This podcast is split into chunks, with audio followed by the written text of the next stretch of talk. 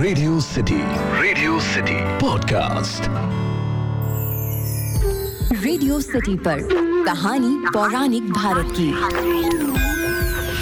अभी हाल ही में मैं अपने दोस्तों के बीच बैठा रामायण के कुछ किस्से बता रहा था तो मेरे एक दोस्त ने एक बहुत ही अच्छा सवाल पूछा कि राम जी ने अंगद को ही दूत बनाकर रावण के दरबार में क्यों भेजा? हनुमान जी को भी तो भेज सकते थे। और फिर इसके बारे में मैंने रिसर्च करना शुरू किया। रेडियो सिटी पर मेरा नाम है अखिल और आप सुन रहे हैं कहानी पौराणिक भारत की। एक ऐसा पॉडकास्ट जहाँ मैं आपके लिए रामायण, महाभारत, पुराण, लोकगीत लोक कथाओं से ऐसी कहानियाँ लेकर आता हूँ जिनके बारे में ज़्यादातर लोग नहीं जानते।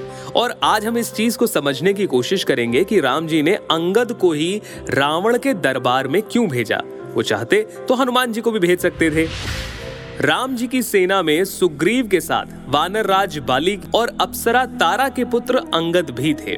जब प्रभु श्री राम लंका पहुँचे, तब उन्होंने रावण के पास अपना दूत भेजने का विचार किया। सभा में सभी ने प्रस्ताव दिया कि हनुमान जी को दूत बनाकर भेजना चाहिए, लेकिन राम जी ने कहा कि अगर रावण के पास फिर से हनुमान जी को भेजा गया तो ये संदेश जाएगा कि राम की सेना में अकेले हनुमान ही एक महावीर हैं। इसीलिए किसी अन्य व्यक्ति को दूत बनाकर भेजा जाना चाहिए, जो हनुमान जी की तरह पराक्रमी और बुद्धिमान हो।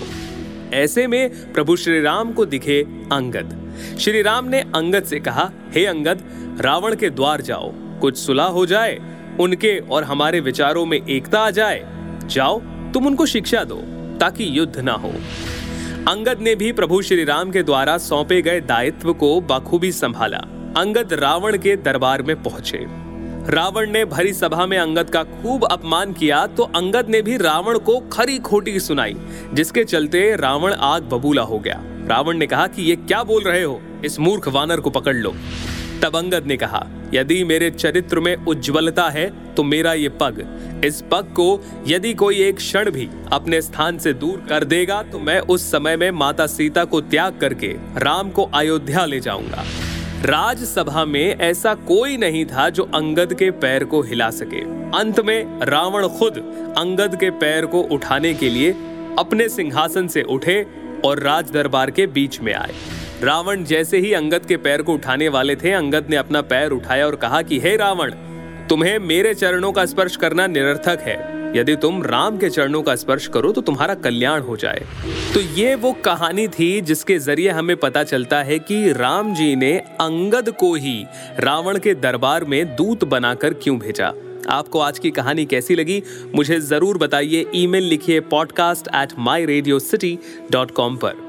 अगर आप कोई किस्सा कहानी सुनना चाहें, आप मुझे ईमेल भी कर सकते हैं और चाहें तो मुझे इंस्टाग्राम पर बता सकते हैं, आरजे अखिल के नाम से हूँ मैं।